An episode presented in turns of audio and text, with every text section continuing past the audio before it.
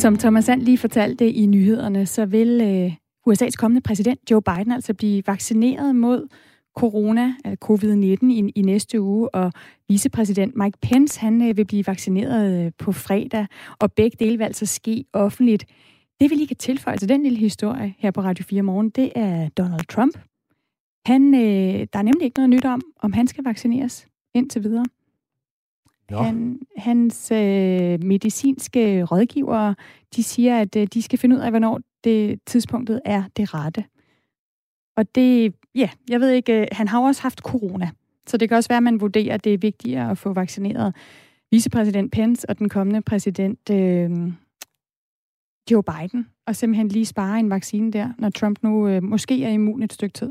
Og hjemme der, der venter vi jo stadig på, at øh, det europæiske Agentur får godkendt vaccinen, som altså nu er godkendt i blandt andet Storbritannien og USA, hvor man, er, altså, hvor man altså er begyndt at, at vaccinere med den her øh, vaccine fra, fra Pfizer og BioNTech. Og man hørte jo noget kritik, øh, blandt andet fra de danske sundhedsmyndigheder og Lægemiddelstyrelsen, da både England og USA var hurtige ude og, og godkende vaccinen, at det var vigtigt, at man tog så god tid, øhm, og at øh, det, den, altså EMA, den europæiske, det europæiske agentur, at de øh, virkelig var grundige i denne her. Indtil at den tyske sundhedsminister fik nok, bankede i bordet og sagde, at det kan simpelthen ikke passe, at vi skal vente så lang tid med at lave en godkendelse, som alle regner med kommer. Så nu øh, blev datoen rykket fra den 29. december til den 23. december, og vupti, så kunne Søren Brostrøm gå ud og sige, at der nok er en hel del danskere, der kan få vaccinen inden jul, hvor man altså før sagde, at det var nok overhovedet ikke sikkert. Øhm, ja, der er mange lande, der er i gang. Det er vi ikke i Danmark, og det er der forskellige holdninger til.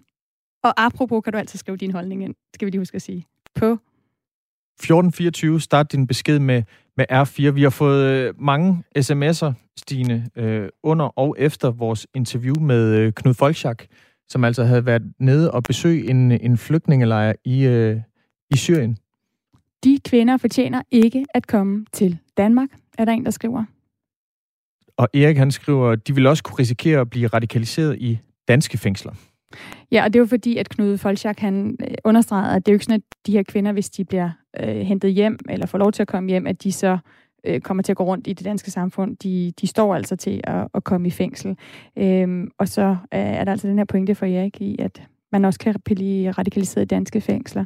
Sila skriver også ind, hvorfor er dette vores problem?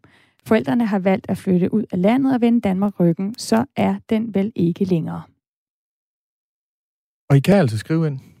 Og det kan I gøre øh, en time nu. Faktisk endnu mere. Faktisk øh, to timer endnu, fordi øh, efter vi har sendt her klokken 9, så er der ring til du. Der kan man i hvert fald også skrive ind. Og skal vi ikke lige tage den sidste med, som handler om en anden historie, vi har vi også har rundet, tryghedsvagter.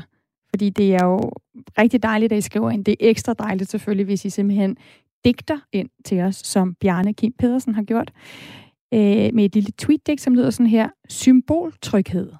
Tryghedsvagter mod bander, når betjenten står nede ved grænsen. Det var altså Bjarne Kim Pedersen, der, der jo har for vane at sende os nogle små tweetdigte. Det er meget fornemt. Ja, hvor, hvor har han været øh, de sidste par dage? Jeg synes ikke, vi har fået nogen tweetdigte. Har vi det?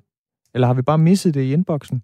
I hvert fald tak for det, øh, Bjarne Kim Pedersen, som altså har skrevet ind på 1424, startede sin besked med, med R4. Og vi bliver lidt i øh, coronaverdenen. Det gør vi. vi... Jeg, sætter lige, jeg sætter lige en skiller på. Det gør du bare. Sådan. Vi kan nemlig uh, sige godmorgen til Lone Simonsen. Tror jeg da nok. Kan vi det? Håber vi. Lone Simonsen, er du med os?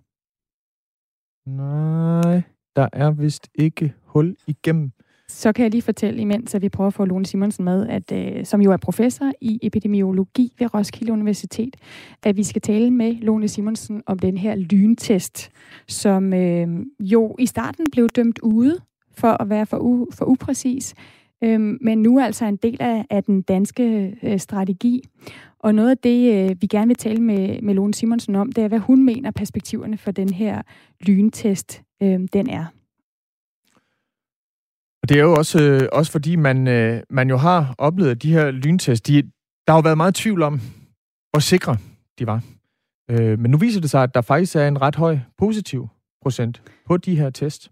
Ja, og det er et af de spørgsmål, vi har. Altså det her med, at øh, positivprocenten på lyntest faktisk er, er højere, øh, end, end den har været på de traditionelle test, de hedder PCR-test. Øh, hvad, hvad det betyder, altså kan man overhovedet udlede øh, noget af, af det? Det er jo sådan, at lyntestene øh, indtil i sidste uge, der kostede de penge. Øh, jeg var selv hen i torsdag så få en lyntest, der betalte jeg 299 kroner til Falk. Og øh, fra i fredags af, der blev de altså gratis for, øh, at øh, alle danskere kan tage de her øh, lyntest. Og der er opfordringen jo, at man ikke tager lyntest, hvis man har, har symptomer eller tror, man er smittet, men at man ellers øh, kan bruge dem. Nu tror jeg, vi kan sige godmorgen til Lone Simonsen. Ja, godmorgen. Godmorgen. Nu virker det. Det er så dejligt. nu dur det. Ja. Der er hul igennem. Altså professor yeah. i epidemiologi ved uh, Roskilde Universitet. Lone Simonsen, siden i lørdags, der har det jo så været gratis at få foretaget uh, lyntest. Uh, altså, eller de hedder lyntest, de hedder hurtigtest, antigentest. Kært barn har mange navne. Um, yeah. Først var sundhedsmyndighederne jo ikke så vilde med dem her i Danmark, men, men nu er de altså alligevel blevet en del af, af kampen mod coronavirus. Du er en stor yeah. fortaler for de her test. Hvorfor er du det? Jamen det er, fordi det altså, selvom de havde haft den lave følsomhed, som folk mistænkte først, måske 50-60 procent, så havde det alligevel været et rigtig flot redskab i kampen mod epidemien.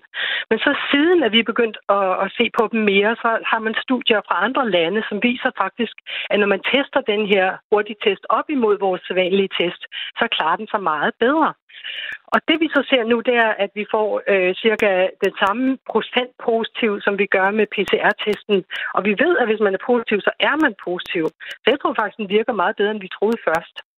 Ja, fordi altså lige nu, der bruges den jo så som et supplement til den normale PCR-test. Altså den, øh, ja. øh, som man skal hen og have, hvor man skal åbne svælget og have en vatpind helt ned. Og, og ja. det, som Statens Serum Institut har lagt vægt på, det er for eksempel et fransk studie, der har vist, at lyntesten er mindre følsom end de almindelige PCR-test. Når, når ja. du kigger på de data, vi har nu fra lyntesten, er det så din vurdering, at, at den er mindre følsom end den almindelige test? Øhm, jeg tror, at den er mindre følsom. Den er måske 80% følsom af, hvad jeg får ud af de norske data. Øhm, og der er også data fra USA og fra Spanien, som vi har set på, som, som sætter den sådan i, i, at den er i hvert fald 80% følsom i forhold til at finde dem, som faktisk smitter. Så øh, de der gamle, øh, øh, altså den der ældre øh, overvejelser over de her tests, den kommer faktisk fra laboratoriedata, hvor man testede nogle frosne øh, samples fra foråret. Og mm. de der nye, som vi har fra Norge og andre lande, det er faktisk, altså man tester dem i patienter, to vatpinde, en til den ene test, en til den anden test, og tester man den lige op mod hinanden, og der klarer de her lyntester meget bedre. Så altså måske, altså den, den traditionelle test, der er vi jo op på er det rigtigt, over 90 procent. Og det du siger er så, ja. at vi, kan, vi er måske helt op også på, på 80 procent med lyntesten. En, en ja. hel del bedre end det, som, som Statens Serum Institut i hvert fald har, har meldt ud, at, at de tror, den ligger på omkring de 50-60 procent. Ja, altså det er noget, vi skal have testet i Danmark, og sådan nogle, og sådan nogle øh, øh, tests er faktisk på vej, altså hvor man tester den head-to-head mod den der test, vi normalt bruger. Men jeg vil lige sige, at altså, PCR-testen er jo det, den, den test, man skal vælge, hvis man er i, i altså hvis man er syg, altså hvis man er på hospitalet, eller hvis man er øh, under voldsom mistanke for at have den her sygdom, så er det jo selvfølgelig øh, PCR-testen, man vælger for at få en akkurat diagnose. Mm. Men ved vi så, hvem, det er, jo, det er jo det, vi så netop har fået at vide, men ved vi, hvem det især er, der har fået foretaget de her test i Danmark siden i lørdags, hvor vi alle sammen kunne få dem? Altså, jeg er ikke helt styr på det. Det er også sådan lidt, det startede med at være fem kommuner, hvor i nogen faktisk som videre havde et ret højt smittetryk. Og der var det overrasket det ikke mig. Det var lidt, lå lidt højere, end det gør på landsgennemsnittet. Mm. Men, men altså, da jeg stod på det i går, det synes jeg egentlig, det var, det var meget sådan øhm, 3 procent i det, i, det, i det landsdækkende og 4 procent i det fald, havde lavet. Men det er selvfølgelig svært at finde ud af lige præcis, øh, hvem der, altså, hvilke områder, der er med for eksempel, hvis man har mere overvægt på hovedstaden, så vil man selvfølgelig finde en høj, højere procent positiv. Men jeg synes bare, det er vigtigt at, at, at lægge mærke til, at det er ikke så forskelligt. En anden grund til, at jeg er meget sådan, øh, sådan tilfreds med, med antigen-test-ideen, det er jo hvad, øh, den erfaring, vi har fra Slovakiet, øh, som i november tænkte, nu, nu, nu, nu tester vi simpelthen hele befolkningen. Og det gjorde de øh, over bare en weekend. Det var helt utroligt lagt ud. Og så øh, fik de faktisk en nedsættelse i smitten, altså antallet af smittede de næste uger på 60 procent. Og det med en lignende antigentest. Så altså, det virker jo. Så hvis vi kigger altså på, på de undersøgelser, der er ude omkring i verden, hvis vi kigger på de erfaringer, vi nu har, så, så mener du, at de, de i høj grad virker og, og kan bruges igen med det forbehold, at hvis man har symptomer osv., så, så skal man hen og tage den traditionelle PCR-test. Øhm, ja. Hvad hedder det? Så, så, så lad mig lige rise op. Ja. Så, så situationen er, at hvis man tester positiv, så er man helt sikkert positiv. Så skal man isolere sig og gøre alle de der ting, man skal. Hvis man er negativ, så, er man, så står man stillet på samme måde, som man gjorde før man fik testen. Så skal man selvfølgelig stadigvæk holde afstand og lave hygiejne og alle de der ting. Og være i klar over, at man kunne sagtens, hvis man for eksempel tester positiv eller negativ den 22. december, kunne man sagtens være positiv den 24. fordi man var i gang med at marinere virusen. Man var allerede smittet fire dage før det her det bliver så super kompliceret, ikke? fordi vi, vi havde det tidligere på ugen, en diskussion ja, også her på Radio 4 morgen om det her med, ja. at der kan jo gå 1-14 dage, før man udvikler sygdommen. Øh, ja. Øh, og, så, og, så, øh, og så var der en lytter, der skrev ind, at det ikke rigtigt, man kan teste positivt, selvom man ikke har symptomer. Så, så der er både det her med, at man kan teste positivt, selvom man ikke har symptomer, ja. men der er også det med, at man kan være smittet, og så kan der gå noget tid, før at en, en test, om det så er lyntest eller den anden, opfanger, øh, om man har øh, coronavirus. Det er nemlig rigtigt. Så egentlig det bedste, man kan gøre for sig selv, hvis man er bekymret over juleaften, det er at passe rigtig godt på i ugen op til, at man ikke har været udsat for smitte. Prøv at holde sig virkelig øh, sober, og ikke udsætte sig for alt for mange mennesker, man ikke allerede øh, udsætter sig for. Og så på den måde nedsætter man risikoen for, at man lige er smittet juleaften. Mm.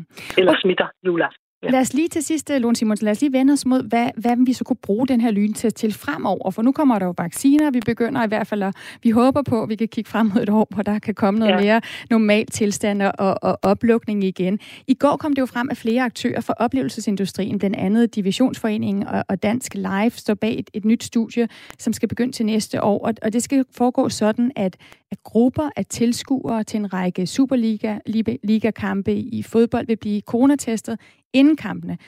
Både med en ja. lyntest og med en PCR-test. Og hvis den er positiv, ja. så bliver man sendt hjem igen. Ja. Og, og seks dage efter, så bliver der så fyldt op med en PCR-test blandt, blandt deltagerne. Ja, sådan, okay. Ja. Hvis det, hvis det øh, viser sig at fungere, så skal det også afprøves ved indendørskoncerter, og til sidst ved simulerede situationer fra, fra en festival. Og håbet er altså, at de her test gør det muligt at afholde større arrangementer igen til næste år. Og, og ja. Esben uh, Marker, fra, der er sekretærchef i, i Dansk Live, som er, som er altså en interesseorganisation for spillesteder og festivaler i Danmark, han siger sådan her om studiet.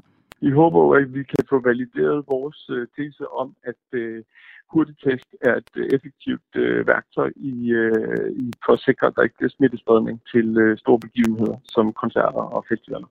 Vi håber jo, at det, der sker nu, hvor man bruger de offentlige, øh, bruger hurtigtest i det offentlige testsystem, at det er en, øh, en tilgang, man fastholder, så man, øh, når sommeren kommer og festivalerne skal, skal løbe staten, kan blive testet og deltage på festival, hvis man er, bliver testet negativ øh, i, i det offentlige testsystem. Nu smider jeg lige sådan den i hovedet på dig, Lone Simonsen. Øh, mm. og, og, men hvad, hvad tænker du om det her studie? Giver det mening? Ja, altså jeg tænker, at der er en fremtid i det her. Der er en helt ny sådan, mulighed i, at man kan få et svar på 15 minutter.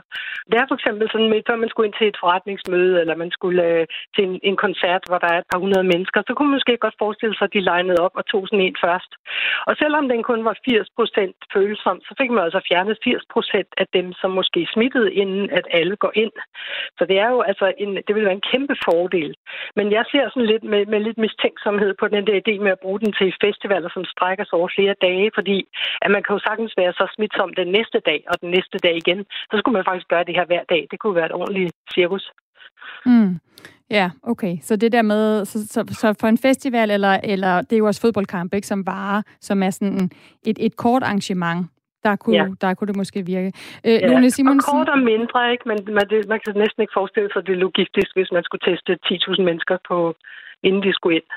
så du tror ikke, det er realistisk at håbe på for eksempel en Roskilde Festival næste år? Nej, det er den, jeg sådan ligesom har i tankerne. Jeg tror faktisk, det er et eksempel på, at den har både rigtig mange mennesker, og den, har, at den går over flere dage. Der, der bliver det her værktøj så sværere igen, ikke? Mm. Jeg tror, vi har rundet det hele, Lone Simonsen, men ja. hvis jeg bare lige til sidst må hoppe tilbage, for vi får også spørgsmål af lytterne, og, og Jon han har skrevet ind, øh, det Lone siger er, at hun er parat til at acceptere mange falske positiver, selvom det øh, tror mange unges livsgrundlag. Øhm, og det selvom der indtil nu er, er, er døde meget øh, få på grund af covid-19. Er det, øh, er det sådan, øh, du også opfatter det, du sagde? Jeg tror, at, øh, at han fik forkert fat i det. Der er ingen, formodentlig ikke ret mange falske positive med de her test. Det er det, som, som altså jeg siger, at når man er positiv, så er man sandt positiv. Falsk positiv er der ikke så meget af. Hvis måske overhovedet ikke. Det er der ikke de norske test, der hælder på omkring 99,9 til 100 procent øh, øh, fald, der ikke, altså mod falsk positiv. Mm. Det sker simpelthen næsten ikke. Så det passer ikke. Altså ideen er simpelthen, ligesom øh, vi så i Slovakiet, at man kan på, øh, på den populationsagtige måde fjerne smitten ud af populationen, og så er vi jo alle sammen bedre stillet. Tak for at også lige opklare den øh, ja. del af det, Lone Simonsen, øh, ja. og for at være med her på Radio 4 morgen. Yes. Hej. Hej. Ha' en god dag. Altså professor i epidemiologi ved Roskilde Universitet.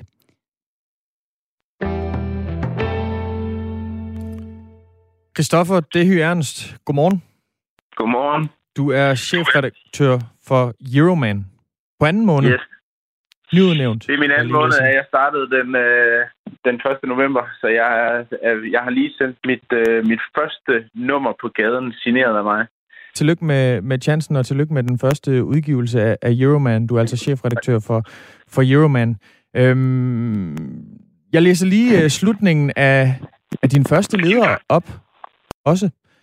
Den, uh, den, uh, den faste læser vil bemærke, at vi har pensioneret formatet En kvinde, vi kan lide. Lad os blive enige om, at tiden er løbet fra, at kvinders eneste rolle i magasinet kun er det format. Ja. Hvorfor har I Hvorfor har I pensioneret øh, formatet En kvinde, vi kan lide på, på Euroman? Altså, øhm, En kvinde, vi kan lide, er et, øh, har været et fast format i magasinet i 15 år, sådan, øh, øh, altså uden stop faktisk, og har været et, øh, et format, hvor vi har interviewet en, øh, en kvinde, og så, øh, og så lavet et lille interview med hende. Øh, historisk har, har, øh, har det været ledsaget af et billede af den her kvinde, som typisk har været, øh, har været lettere afklædt, og så har interviewet bestået af nogle, nogle ret, hvad skal man sige, med far for øh, at genere nogle af mine tidligere kolleger, nogle ret banale spørgsmål og svar, som ikke stikker særlig dybt i forhold til, hvordan vi plejer at bedrive journalistik på magasinet. Jeg kan sige, at de seneste par år har, har formatet taget en drejning til at blive et mere, langt mere sobert og langt mere øh, Øh, hvad skal man sige, lødigt format med nogle ledsaget af nogle ordentlige billeder. Øhm, men, og vi har sågar haft, øh, haft kvinder som øh, Mette Østergaard og Bodil Jørgensen i, øh, i en kvinde, vi kan lide. Men der er bare stadigvæk enormt mange hvad skal man sige, negative øh, konnotationer øh, forbundet med det format, og derfor så er det en ret nem beslutning bare at lave clean sheet og så sige, lad os prøve at få kvinder øh, ind i Euroman, som ikke er der på grund af den måde, de ser ud, øh, eller fordi de kan sige noget sjovt om deres forhold til mænd, men rent faktisk på grund af deres faglighed. Præcis ligesom vi har alle andre mænd i, i Euroman. Var der en øh, konkret anledning eller, eller årsag til, at I, I ligesom lukkede det her format ned? Ikke udover, at, at, øh, at jeg startede, kan man sige. Det er jo altid godt at, at sætte sit aftryk, når man kommer, øh, når man kommer til og skal lave noget nyt. Og jeg havde, øh, udefra set, havde jeg længe gået og kigget på, om man ikke skulle øh, hvad skal man sige, gribe den, øh, den tendens, der også har været i samfundet, kan man sige, øh, i høj grad de sidste år, to år, tre år, øh, til at sige, lad os, lad os starte forfra, og så lad os, lad os se, hvordan vi kan få kvinder i Euroman på en lidt mere øh, interessant måde, end det er sket øh, de sidste mange år. At hvad, hvad er, problem, er, der, er det et problem i sig selv, for eksempel at have, have afklædte kvinder med i, i Euroman? De er jo, altså, kvinder kan jo være kvinder på lige så mange måder, som, som mænd kan være mænd, og det kan jo blandt andet også være ved, at de, de ser godt ud, og derfor nogen interesserer sig for at læse om dem. Øh, altså, afklædte kvinder hører helt bestemt, øh, hører helt bestemt til nogle bestemte steder, ligesom afklædte mænd for den sags skyld også hører mm. til.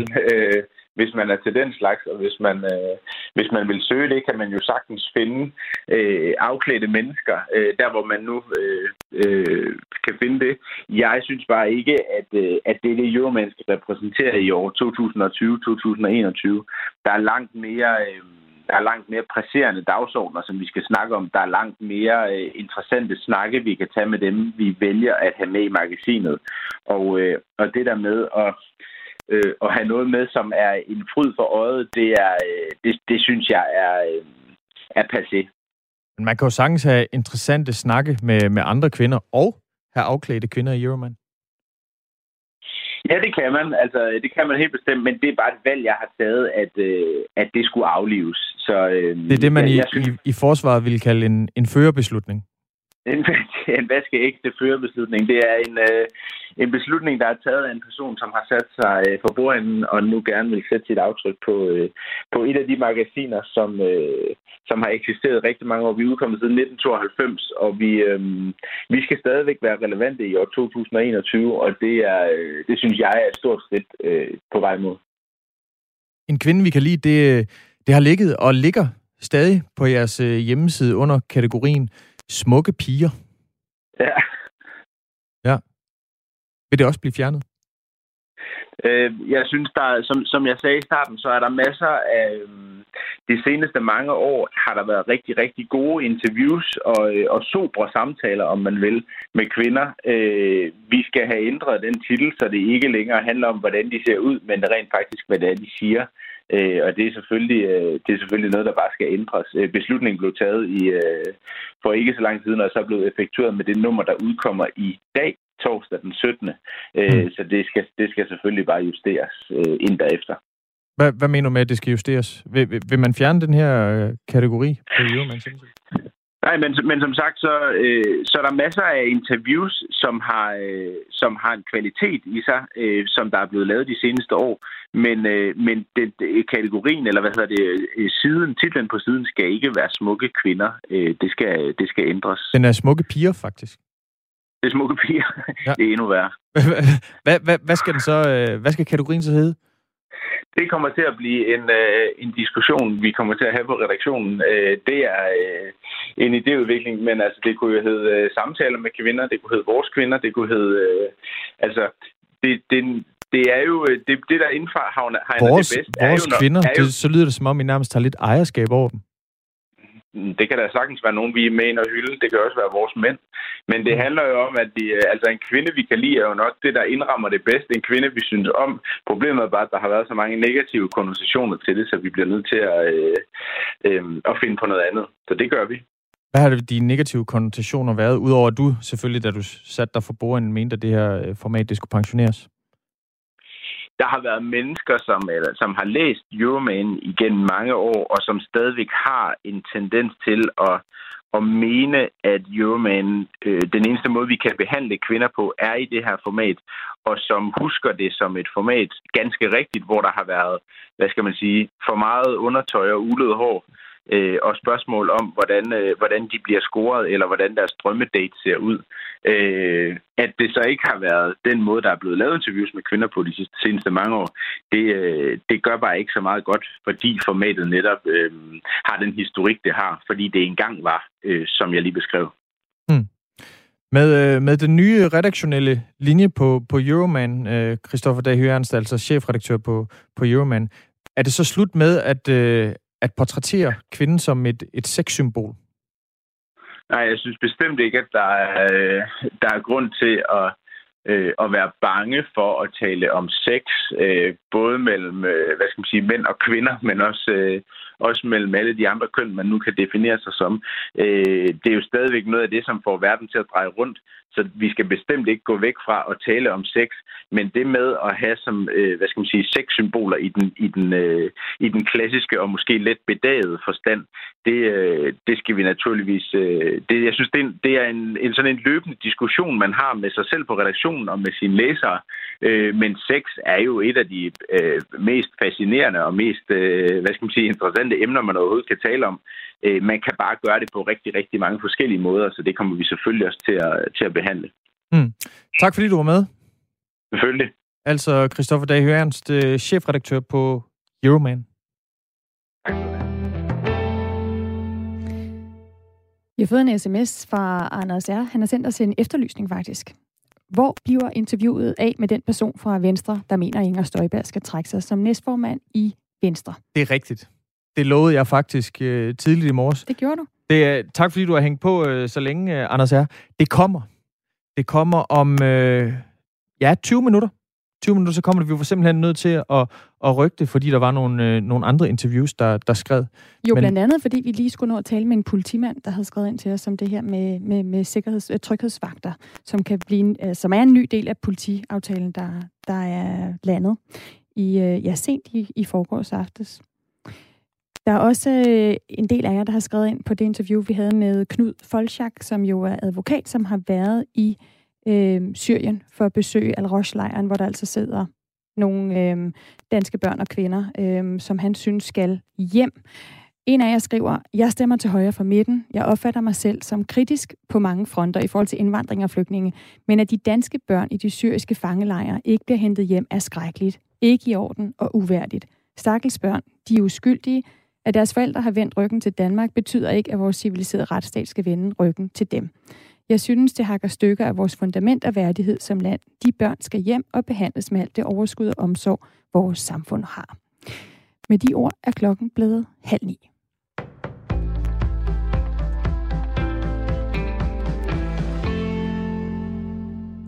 En ny variant af coronavirus, som har smittet flere end 1000 personer i England, er også blevet påvist i ni tilfælde i Danmark, det skriver Statens Serum Institut. Men intet tyder på, at virusvarianten er mere alvorlig end andre covid-19-varianter, skriver instituttet. Virusvarianten, der har fået betegnelsen N501Y, er frem til 13. december fundet blandt 1108 personer primært i det sydlige og østlige England. I Danmark er der mellem 14. november og 3. december blevet påvist ni tilfælde af varianten, heraf seks tilfælde i Storkøbenhavn og tre i Nordjylland. Der er tale om syv kvinder og to mænd, og gennemsnitsalderen for de smittede er 35 år. Det undersøges lige nu, hvordan smitten kan have bevæget sig mellem de ramte personer, og virusstammen N501Y følges meget tæt, skriver instituttet. Den nye covid-virusstamme har nogle genetiske ændringer i det såkaldte spike-protein. Serum Instituttet skriver, at der har været overvejelser om, at virus af denne stamme kan være mere smitsom, medføre mere alvorlig sygdom og være mere modstandsdygtig over for antistoffer og vacciner end andre stammer men det er der ifølge instituttet intet, der tyder på. I Danmark har der også floreret nogle særlige coronavarianter hos mink, som er påvist hos mennesker. En særlig udgave, kloster 5, blev tidligere på efteråret anset for at være en mulig trussel i forhold til en kommende vaccine. Baggrunden var, at kloster 5-varianten havde nedsat følsomhed over for antistoffer. På den baggrund blev der iværksat en intensiv opsporing efter kloster 5-varianten. Konklusionen var dog, at den ikke var konstateret hos mennesker siden 15. september og formentlig var uddød. Og så er det i dag, at de første nye restriktioner, som statsminister Mette Frederiksen annoncerede i går, aftes træder i kraft. Netop som julegaveindkøbene er på deres højeste, skal stormagasiner, arkader og indkøbscentre lukke helt ned. Så ved vi godt, at julehandlen til dels vil blive flyttet over i de butikker, som har åbent frem til jul. Det gør det endnu vigtigere, at I øh, forretningsdrivende sikrer den nødvendige afstand mellem kunderne, hygiejnen, og at vi som handlende tager et endnu større hensyn til hinanden og lytter til myndighedens anbefalinger om eksempelvis højst at handle ind en fra hver familie. Lød det fra statsministeren på pressemødet fra på mandag 21. december skal de liberale erhverv som frisører, massører og køreskoler holde lukket. Og fra 25. december bliver alle butikker bedt om at lukke helt ned. Undtaget er apoteker, fødevarebutikker og supermarkeder. Restriktionerne gælder frem til 3. januar, men understreger statsministeren. Ingen restriktion kan i sig selv bremse pandemien. Det er, når alt kommer til alt, vores egne handlinger og vores egen valg, som afgør, hvor godt Danmark kommer igennem krisen. Det er ventet, at kategori 5-cyklonen Jasa vil medføre store skader, når den rammer Fiji senere i dag, det siger vagthavende meteorolog ved Danmarks Meteorologiske Institut, DMI, Claus Larsen. Ja, men det er jo den kraftigste af alle øh, de, de cykloner, som, som findes, det, øh, med, der blæser øh, med, med, med stor kraft. Claus Larsen sammenligner den styrke med kategori 5 orkanen Katrina, der ramte den amerikanske by New Orleans i august 2005. Katrina forårsagede store oversvømmelser og ødelæggelser, siger han om orkanen, der kostede over 1800 mennesker livet. På Fiji og de områder, så er husene knap så godt bygget, som, som det er i USA. Så, så man må nok forvente, at der kommer en stor ødelæggelse ud af det. Myndighederne i Fiji forventer bølger på op til 16 meter, når supercyklonen Yasa rammer Stillehavsnationen. Skyde med regn, der breder sig vestfra til hele landet. I eftermiddag og aften klarer det noget op vestfra, dog med byer. Dagtemperaturerne stiger til mellem 6 og 9 grader. Det var nyhederne på Radio 4. Mit navn er Thomas Sand.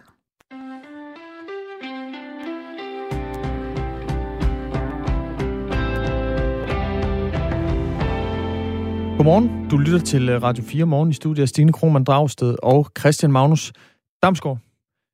Stine, vi har fået en sms det kan vi godt lide. 24. Ja. Øh, godmorgen og glædelig jul. Håber, I får en god dag. Tak i lige måde. Hvordan kan man som journalist kalde redaktørens beslutning ved Euroman for en førerbeslutning, og så anfægte af en klumme i Mink-sagen beskrev Mette Frederiksen som føreren, der havde partisoldater? Er det ikke samme ordklang? Og beviser det i virkeligheden ikke bare, at den ordklang bruger vi ofte, uden at mene, at det har en direkte forbindelse til Adolf Hitler? Alt godt. Venlig hilsen, Jens. Det var øh, dig, Christian Magnus, ikke, der sagde... Jeg kaldte, jo. Du kaldte det en førerbeslutning. Ja, en præcis. førerbeslutning. Mm. Og, og det, det gjorde jeg jo, fordi at øh, den nye chefredaktør for Euroman, han har pensioneret det format, der hed En kvinde, vi kan lide. Han mente, det var ude af trit med tiden, og så sagde han, det var noget, han havde besluttet, da han satte sig for bordet, og så kaldte jeg det en førerbeslutning. Jeg tror, jeg tror, jeg sagde, som vi siger i forsvaret, så har du taget en, en førerbeslutning.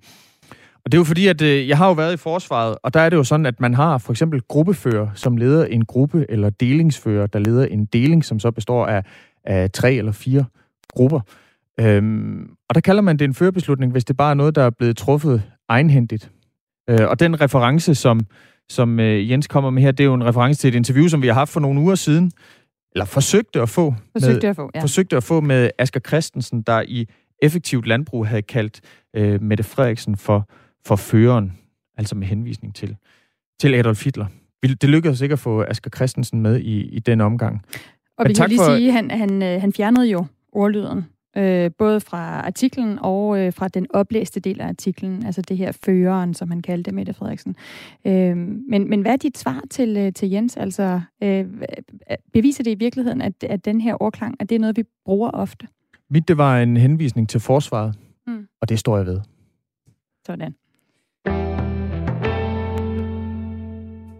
På trods af den landsdækkende nedlukning, så står julegudstjenesterne altså stadig til at blive afholdt. Det stod klart efter gårdsdagens pressemøde, hvor sundhedsminister Magnus Heunicke han sagde sådan her. hvis man har planlagt at afholde sin juleaftensgudstjeneste i et andet lokale, det kan være en idrætshal, med god afstand øh, og overholder alle de øh, retningslinjer, der er der, jamen så kan man godt øh, afholde dem, og det skal jeg lige undersøge præcis, hvad der er sket i den kommunikation, fordi det er jo vigtigt, at den planlægning også kan blive øh, gennemført. Det er vigtigt, at den planlægning kan blive gennemført. Det øh, faktum, at man kan gennemføre gudstjenester på den måde, det forholdt vi tidligere på morgenen direktør for Statens Serum, eller tidligere direktør for Statens Serum Institut, Niels Strandberg Pedersen. Det er jo absurd, at man kun må være 10 mennesker sammen, men må gerne være 500 i en kirke. Det er altså absurd, mener øh, Niels Strandberg Pedersen. Hvad mener du, Christine øh, Strikker Hestberg? Skal jeg lige om jeg er med. Godmorgen. Undskyld, jeg, jeg fik simpelthen Godmorgen. ikke øh, tændt for telefonen. Ved du hvad, Christine, lad mig lige introducere dig. Så du er sovnepræst i Havdrup Kirke på, på Sjælland. Øhm, og det, jeg spurgte om, det er, at du skal jo selv afholde gudstjeneste i, i, i dit sovn. Har, har du lyst til det? Nej, det har jeg bestemt ikke. Øhm, og det er der ingen af os, der har. Ingen medarbejdere og menighedsrådet heller ikke. Og det er også på baggrund af, at vi her i uge 49 havde øhm, en gudstjeneste, som udløste 32 smittede øh, på en uge. Og det var, selvom vi havde overholdt samtlige restriktioner med afstand og afspritning og mundbind osv. Og, øh, og jeg, kan, jeg kan slet ikke... Øh, jeg kan ikke forestille mig den juleaften, hvordan vi skal kunne sikre både os selv som præster og som medarbejdere og menighed mod, at det kan blive en ren smittefælde. Fordi juleaften, når folk kommer i kirke, jamen vi kan styre, hvor de sidder, men vi kan ikke styre, at rigtig mange vil synes, at de skal hen og snakke med hinanden. Og især i den her tid nu, hvor alt lukker ned, så vil det jo blive som en markedsplads, de her gudstjenester. Uanset om det er i kirken, eller om det er i en øh, idrætshal, så vil det jo være en markedsplads fuldstændig på linje med det, man jo virkelig i den her hårde nedlukning har forsøgt at undgå. Så når sundhedsmyndighederne i går siger, jamen altså, øh, vi, hvis man overholder de her restriktioner, sprit af, hold afstand, store rum, hvor man kan holde øh, gudstjenesterne, så synes du stadig ikke, det er forsvarligt? Jeg synes ikke, det er forsvarligt. Jeg synes ikke, det er forsvarligt, at vi samler mange mennesker i et rum, Og øh, mange steder er der flere gudstjenester i træk, og vi ved, at vi skal lufte ud i altså faktisk ret længe imellem, hvis det skal være forsvarligt. Øh, og det kan vi ikke. Og øh, folk synger jo godt med juleaften, så der vil være masser af aerosoler i, i luften og i rummene. Og, øh, og mm. det vil jo dale som julesne ned over folk. Og det mener jeg bare. Altså i forhold til, at vi nu skal stå sammen, og Mette Frederiksen siger, at nu skal vi altså udvise samfundssind ved ikke at samle os mere end 10 personer, så synes jeg at egentlig, det er ret ubehageligt, at kirken pludselig får sådan en særstatus juleaften. At der kan vi rigtig nok samle os i store mængder endda. Hvad er det, du specielt er nervøs for, når det gælder kirken og de her samlinger? Jamen, jeg er nervøs for smittespredning, at det simpelthen kan blive smittefælder. Fordi vi jo har haft den her virkelig, virkelig øh, sorgfulde oplevelse hos os med så mange smittede. Altså 25 procent mm. blev smittet efter en gudstjeneste. Hvad er gennemsnitsalderen øhm, øh, på dem, der kommer i din øh, kirke, Christine Strikker Hestberg? Hestbæk, undskyld. Jamen, den er, mm, vil sige, den er mellem 50 og 60. Ja. Og dem, der er blevet smittet, er, er sjov nok ikke de allermest sårbare. Heldigvis. Ja. Måske fordi de trækker sig hurtigt, det ved jeg ikke. Ja. Men, øh, men vi kan se, at dem, der er blevet smittet, det er middelalderne. Christine, du står ikke alene med din holdning. Øh, på netmediet kirke.dk, der har sovnepræst i Himmelev, Marianne Jul øh, Mågård, udtalt, jeg er målløs. Jeg har de seneste dage skrevet og spurgt min biskop, om kirkens ledelse vil aflyse, men det vil den ikke. Citat slut. Og en anden sovnepræst, Kai Bollmann fra Jyllinge, han har startet en underskriftsindsamling for at få gudstjenesten øh, gjort frivillig. Han skriver på Facebook, jeg er blevet opfordret af flere til at starte en underskriftsindsamling på et åbent brev til biskopperne for i det mindste at få grønt lys for lokalt at beslutte om, og i givet fald, hvordan man kan afholde gudstjeneste juleaften. Christine Strikker Hesberg, øh, du er altså sovnepræst i Havdrup Kirke på Sjælland, og I har jo allerede så haft øh, tilfælde af corona-smittespredning i, i dit sovn. kunne du forestille dig nogen som helst måde, hvor I kunne holde det her på på en sikker måde? For eksempel udenfor? Ja, altså man skal jo bare lige huske, at udenfor der gælder forsamlingsforbuddet jo på 10, så det er sådan, det er ret svært at lave en gudstjeneste udenfor. Men altså mit, mit forslag, det er, at, øh, at vi simpelthen øh, at vi opfordrer til, at klokken 16, så stiller folk sig uden for deres hjem, og så synger de, og vi er alle sammen dejlige af jorden, imens kirkeklokkerne ringer. Det vil jeg synes var at holde den smukkeste juleandagt mm. juleaften i år, hvor vi så ikke er kirke i kirken, men kirke i hjertet. Det var en, et forslag til en idé øh, til, hvordan vi kunne, kunne gøre det, i stedet for de her, øh, altså det med at holde gudstjenester, Christine Strikker Hesberg, som du i hvert fald er en af de præster, som er vældig øh, nervøs for at skulle gøre. Øh, tak for at være med her til morgen. Velbekomme. Og, og komme også øh, med det øh, forslag til, hvad man kunne gøre i stedet for altså sovnepræst i Havdrup Kirke på Sjælland.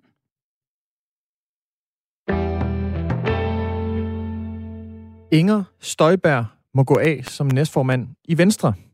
Det mener 25 navngivende venstrefolk, som er gået sammen om at skrive et debatindlæg i Jyllandsposten. Godmorgen, Nikolaj Led Henriksen. Ja, godmorgen. Du er byrådsmedlem for Venstre i, i Assens, og det eneste folkevalgte medlem af, af Venstre, der har skrevet under på, på debatindlægget, hvor jo blandt andet skriver, citat, at være næstformand i Venstre må kræve en dyb og uophørlig tilknytning til de liberale retsstatsprincipper. Hvis man ikke ja, har en dyb og uophørlig tilknytning til retsstatsprincipperne, hører man så overhovedet til i Venstre? Øh, nej, det gør man ikke. Okay. Øh, så, men, så, men, så, så, men, mener du, at ja. så mener du, Inger Støjberg bør simpelthen forlade partiet? Jeg vil sige, at øh, jo, men man, man kan det sagtens, hun kan sagtens øh, øh, indrømme, at det eksempelvis var en fejl, hun havde begået. Øh, og så, øh, så kan det jo være være fint nok også, tænker jeg. Det er jo det, heller ikke det, jeg vil tage stilling til. Jeg synes bare, at når det er, at man er valgt som næstformand i et parti, så har man i hvert fald en særlig grad, i en særlig grad øh, øh, pligt til at, øh, udvise øh, respekt for, for, for grundlæggende retsprincipper, og det har hun så viser ikke at gøre i forhold til det, som kommissionen har udredt. Du sagde lige, at, øh, at hvis man ikke har en dyb og uophørlig tilknytning til retsstatsprincipperne, så hører man ikke til i Venstre. Jamen, det vil jeg da umiddelbart ikke sige, nej. Okay. Så du, du opfordrer Inger Støjberg til at, at forlade partiet? Prøv at, det, det er ikke mig, der skal tage stilling til det. Du har skrevet et debatindlæg i, i Jyllandsposten, og ja. du, det er jo dit parti, kan man sige, så du, øh, du har jo i hvert fald tilkendegivet, at hun ikke kan være næstformand.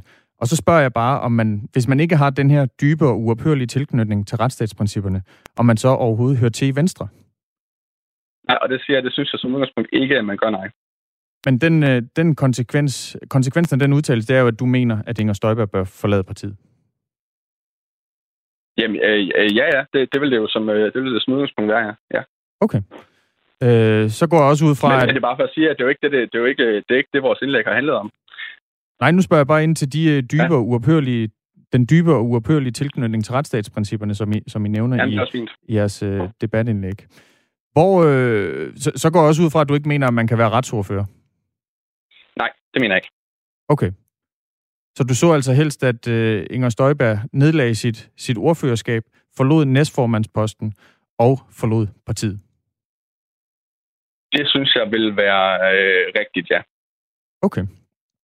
Er det, øh, nu er det jo 25 øh, venstremedlemmer, der har, der har skrevet under på det her øh, debatindlæg. Er det, er det din opfattelse, at der er flere i, i partiet, som, som deler jeres holdning? Altså, at Inger Støjberg burde forlade Venstre? Øh, jeg ved ikke, om, om det er vores allesammens holdning, at uh, Inger Støjberg bør forlade Venstre. Det, det var bare for, det er lige for at slå det fast. Vores holdning er, at Inger Støjberg skal, uh, det vi har skrevet under på, det er, at Inger Støjberg skal gå af som næstformand. Det er min holdning. Uh, også som, som vi fik slået fast. Men, men, uh, men uh, det er jo det, som vi har skrevet, det er, at Inger Støjberg vil gå af som næstformand. Mm. Det var lige vigtigt for mig at slå fast, jo. Ja. Uh, er, er det min holdning, at folk i partiet bakker op omkring uh, jeg har skrevet. Øh, øh, ja, det er det. Jeg vil faktisk sige, at jeg, har, jeg, havde, jeg havde forventet at øh, få mere kritik, øh, også internt, øh, for den her melding, vi kom ud med. Øh, og, og det er mit indtryk, at der er folk, øh, der er også andre end os 25, der, der har den holdning. Ja, hvilke, hvilke reaktioner har du fået internt i, i partiet på, på det debatindlæg her? Øh, jamen altså langt, langt, langt overvejende øh, positivt af dem, jeg har hørt fra der er jo selvfølgelig også, øh, man kan sige, at dem, jeg havde forventet kunne være negative for det, har så øh, ikke umiddelbart reageret. Mm. Øhm, og man vil sige, at det er måske også en, en, en del af det, ikke også, at, at man har måske været tilbageholdende efter, at, øh, kommissionen kommet ud med, med det, at kommissionen er kommet ud med. Øh, og der tror jeg måske, at vi ved det her indlæg har været med til at prikke, man kan sige, prikke hul i bylden i forhold til, at det her altså er noget, vi skal snakke om øh, i Venstre. Mm. Har der været øh, nogle reaktioner fra, øh, fra medlemmer af Venstres folketingsgruppe? Øh, ikke til mig, nej. Okay. Øhm, og så lige også et spørgsmål i forhold til det, som øh, til den delberetning, som jo altså landede på Justitsministeriets øh, skrivebord for, for et par dage siden. En, øh, en delberetning, som jo altså rejst ret grov øh, kritik af Inger Støjberg øh, fra den gang, hun, hun var med til uden undtagelser at adskille asylpar, hvor, øh, hvoraf øh, den ene var, var mindreårig. Øh, mener du, hun bør stilles for en, en rigsret? Øh, ja, det vil jeg det vil bare mene, og det vil jeg også sige, at det har der også, øh, nu har jeg hørt både, øh, øh hvad hedder det, øh, Raspo, juraprofessor i Jens Elo Rytter og Frederik Våge fra SDU, som jo også har videre øh, og udtalt det, og det, altså, hvis man skal tage øh, det, som, man, øh, som jeg forstår det, som, som man udgangspunkt i i forhold til Tamilsagen, altså hvis det er standarden, så burde det også øh, være her. Og så må jeg jo sige, at jeg, ikke, altså jeg, jeg ved ikke, om hun vil blive dømt i en eventuel rigsret sag, men jeg mener, at den ageren, hun har vist, øh, uanset hvad, ikke er næstformand værdig i Venstre. Der er en lytter, der har skrevet ind til os. Han hedder Peter. Han skriver, at Inger Støjberg burde skifte til nye borgerlige.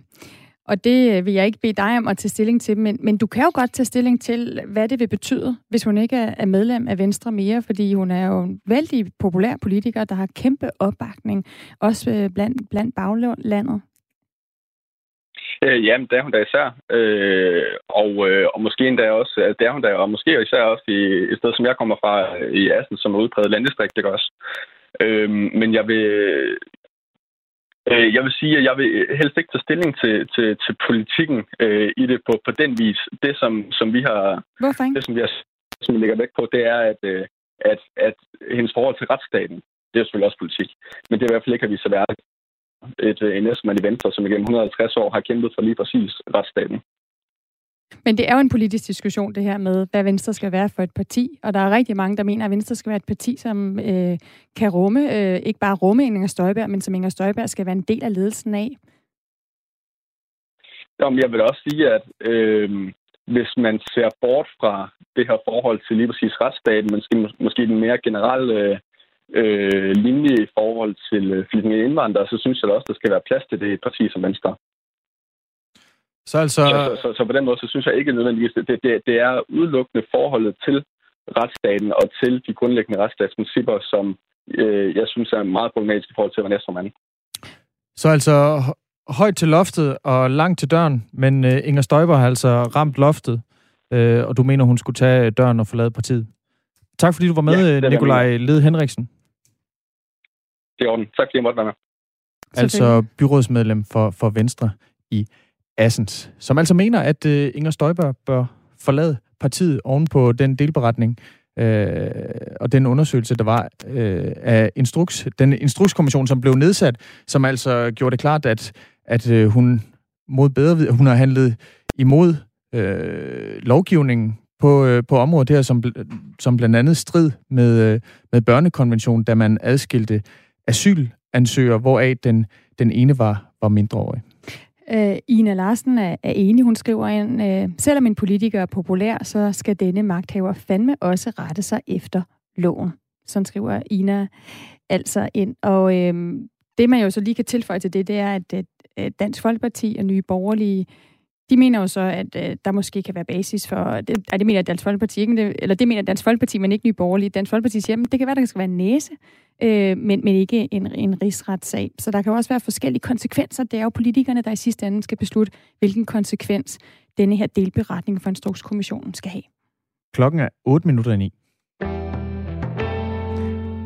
Og vi skal en tur øh, til månen. Vi skal faktisk en tur til månen og tilbage igen. Godmorgen, Thomas Schumann. Godmorgen. Du, øh, vi har lukket dig ind i studiet. Du er jo Radio 4's øh, rumekspert og vært på rumprogrammet øh, Den Nye øh, Rumalder. Og grunden til, at vi har lukket dig ind, det er, at øh, i, i, øh, det lykkedes altså den første mission af sin art i over 40 år af et ubemandet rumfartøj landet i går øh, tilbage på jorden, Mongoliet, hvis jeg ikke tager fejl. Det er rigtigt, ja. Øh, øh, tilbage til, til jorden, altså med, med månegrus simpelthen. Hvorfor er det så bemærkelsesværdigt at hente månegrus tilbage for, til jorden? Jamen, som du selv øh, var inde på, så er det jo 40 år siden den sidste mission, vi havde, der hentede støv øh, til, hjem til jorden fra månen. Det var i 1976, øh, øh, deromkring, med Luna 26, nej, undskyld, Luna 24, som var en øh, sovjetisk mission i sin tid. Og... Øh, Luna, det, det betyder jo måne. Det betyder måne, lige præcis. Ja. Lige præcis. Øh, det, det var meget uh, convenient, kan man sige. Uh, russerne, ja, måden de er opkaldt deres, hvad hedder det, deres rum, rumsonder på. Ja. Men altså det her med at hente ting uh, tilbage fra rummet, det er bare for, for videnskabsfolk, er det jo en, kæmpe stor ting, at du kan sidde med prøverne i et laboratorium, i stedet for at du har en rumsonde derude. Altså rumsonderne, de, de er sofistikerede, sådan, noget. de har også nogle rigtig gode instrumenter, men de instrumenter, vi har hernede på jorden, de er bare uh, tusind gange bedre, altså fordi vi kan sidde med sådan noget som elektronmikroskoper og sådan noget, og kigge helt ned i øh, atomerne på sådan øh, krystallen i, i for eksempel det støv, der man har hentet tilbage fra månen, og så lære meget, meget mere om, øh, om hvad, skal man sige, hvad det er, der har været med til at skabe månen blandt andet. Ja, hvad er det, vi gerne vil lære, når vi så sidder, når vi får hentet det her månegrus tilbage, og faktisk kan sidde hernede på jorden og undersøge det? Jamen, jeg kan forstå, at det område, som kineserne de landede i, det er sådan et forholdsvis øh, inden for geologien ungt område. Altså, at det, det, det er sådan et vulkansk område, det, det har været sådan en lavaslette i virkeligheden, som, som man er landet i og har taget prøver fra. Så det kan lære os noget om, øh, om den øh, vulkanisme, altså hvor lang tid har der faktisk været vulkaner på, øh, på månen, og måske også noget om, hvad, hvad der kommer. Altså vulkaner, det er jo typisk øh, noget ind, inden fra øh, planeten, så der så at sige kommer op til overfladen, hvad det er, der, der ligesom ligger i det. Altså, så det er sådan nogle ting, altså, og, og det bidrager øh, som sagt i det hele taget et billede øh, af, hvad det er for et øh, solsystem, vi lever i. Så en anden ting, øh, som jeg synes er en meget sjov detalje, en af de Apollo-missioner, som øh, kom tilbage med månesten også, det, den største sten, de hentede tilbage fra månen, den hed øh, Store Bertha. Og den har man altså faktisk siddet og forsket på i øh, alle de år, siden den er kommet tilbage til jorden. Fra dengang i, jeg tror det er 70 eller et eller andet, den kom tilbage til jorden. Hvor stor er Store Bertha? Og jeg, jeg kan ikke huske, om den er en 3 kilo stor, eller Okay. sådan tung eller sådan noget. Ja. Eller mere. Det, det, det kan jeg faktisk ikke lige huske, men det, den er, Det det, det, er den stør, det er den største blandt øh, månestenene. Og den har man siddet og forsket på i øh, siden da, og for nylig, jeg mener, det var et år eller to siden, der, der fandt man altså, fordi man har de her øh, meget, meget sofistikerede redskaber hernede på jorden, der fandt man ud af, at øh, det ligner, at der faktisk er materiale fra jorden i den sten. Altså, at der på en eller anden måde er en jordklippe op på månen. Og det siger igen noget om, jamen, hvad, hvordan har jorden og månens historie været i sin tid, at øh, der måske er blevet skudt materiale fra jorden, som er landet op på, på månen, via, altså, fordi der har været meteornedslag og sådan noget på jorden, der har sendt materiale derop. Og man kan sige, lignende ting kan, altså, det er jo kun, altså nærmest kun fantasien, der kan sætte grænser for, hvad vi kan lære af også sådan noget månestøv, som kineserne de bringer tilbage her.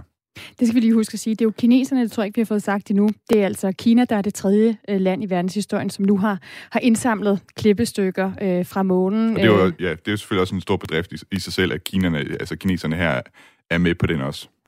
Ja, fordi en ting er det der med at lande på en måne, men, men noget andet er så at få taget månegruset op og, og komme tilbage i, igen øh, med nogle kilo øh, den her gang. Øh, månegrus. To kilo, tror jeg, det er. Ja. Jo, så netop med lidt mindre, end nu nævnte du lige Store Bertha, jeg stod det lige op, altså om, om, omtrent 9 kilo Nå, okay, det var jeg havde vejer den, så det, det er ret mange flere kilo, man har taget Men på månen, der vejer den jo kun en sjettedel. Det er selvfølgelig Ja, rigtigt, ja. ja. Ja. Øhm, Det er, hvad der sker, når mænd skal vurdere størrelser og sådan noget. Ja.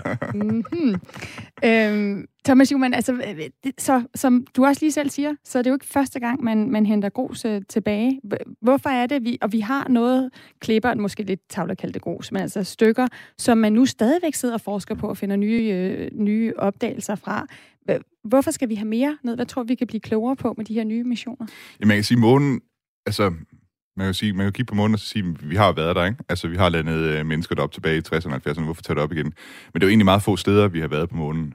Øh, og månen, der er mange forskellige, Liges, altså prøv at forestille dig, at man lander øh, nogle få steder på jorden, og så siger man, okay, vi ved alt, der er at vide om, om, om jorden, ikke? Hvis man, hvis man forestiller sig, at man har landet nogle steder i, øh, i, i Europa, ikke? og så taget prøver derfra. Nu ved vi alt om jorden. Altså, så ved man ikke noget om Ayers Rock i, i Australien, eller, eller geologien i Afrika, eller hvad hedder det, Grand Canyon over i, øh, i USA. Så det er lidt det samme i virkeligheden. Altså, vi skal op til månen, og så have taget prøver mange steder fra, for at blive endnu klogere. Men, men er det det? Fordi når man står nede på jorden og kigger op på månen, så ser den jo sådan øh, ret ens ud over hele linjen. Ja, men du kan jo alligevel også se forskel, faktisk. Altså, der er jo, mør- der er jo områder på månen, som er lysere og mørkere, ikke? Og det er det, jeg talte om før, for eksempel de her vulkanske sletter, ikke? Altså, de mørke områder på månen, øh, som vi kan se her fra jorden, det er jo netop de her vulkanske sletter. Og vi, øh, altså, jo mere vi data i det hele taget, vi har øh, rundt omkring for månen, altså, der kan jo gemme sig alle mulige ting. Nu nævnte jeg før, da, da vi fandt sådan et stykke fra jorden, ikke? Der kan være alle mulige andre spændende ting, vi, vi finder deroppe fra, som vi egentlig ikke rigtig kan forestille os, fordi vi jo, altså, vi har jo ikke været til stede dengang tilbage, da, da solsystemet blev til. Så det er sådan et detektivarbejde, hvor vi skal ud og finde alle de spor, vi overhovedet kan finde. Ikke? Og så kan vi jo lige fortælle, at øh, det er jo noget af det, du også har, har dækket i dit øh, program, Den Nye Rumalder, Thomas Schumann, at man er jo også nu prøver at få prøver hjem fra andre øh, øh, Jamen, jeg planeter, altså øh, Mars er, Ja. ja. det, som man håber på at få, få øh, prøver hjem fra. Men det kan da godt tage mange år, fordi der er nogle vinduer til, hvornår man kan flyve til Mars. Mm. Det er ret kompliceret. Det er Kina, der har fået de her prøver hjem øh, i den her omgang. De er jo ikke kendt for at være det mest åbne land. Da de med landet på månen, der havde de også slukket for transmissionen, for lige at sikre sig, at det, at det faktisk gik godt, før de så lige tændte igen. Øhm, kan vi forvente, at vi får lov til at, at, simpelthen altså, kigge på de her prøver dem og så fordele? Ja. Det tror, jeg, det tror jeg faktisk godt, vi kan. Og jeg mener også, at Europa har også hjulpet kineserne i, øh, i forhold til at lave ground, station, ground stations, altså øh, jordstationer, som kan snakke med, sørge for, kommunikationen den hele tiden er der, når Kina ikke lige peger mod jorden. Så er der nogle øh, stationer her, på, her i Europa, som hjælper dem øh, med at, at kommunikere med rumsonden derop. Så jeg tror også, at kineserne de vil øh, sørge for at øh, honorere det øh, med, at der også bliver nogle europæiske forskere, der kan få lov at se på det her månestøv. Og man kan også sige, jeg tror også, kineserne sådan, i sådan det der med at være stormagt, der, der skal man jo også gerne vise sig lidt stor i det, kan man sige. Øh, amerikanerne gjorde det jo også med, øh, med deres måneprøver, da de vendte tilbage fra månen. Øh, så sørgede de jo for, at de gik på omgang øh, og delte ud af det øh, til resten af verden, og det tror jeg egentlig også, kineserne de vil gøre. Der sidder nogle forskere altså rundt omkring i Kina og resten af verden og glæder sig til at stikke næsen i det her månegrus. Thomas Schumann, Tak det kan jeg for- ikke anbefale i øvrigt at stikke næsen i det. Men, Okay, øh, men ja. måske Hvorfor ikke et... Øh, det, er- det, det er forholdsvis giftigt. øh, Sådan noget, øh, Okay. Det, er- Okay. det, er lidt ligesom asbest, sådan noget Nå, der. for søren, ja. man skal simpelthen have sikkerhedsdragt på. ja, det skal man. Ja. Lynhurtigt, Thomas Jon, hvornår er Det det, du sender hurtigt. den øh, nye rumalder? Det gør jeg på mandag. På mandag klokken 10.05. 10.05. Og der handler det om, om Elon Musk Starship.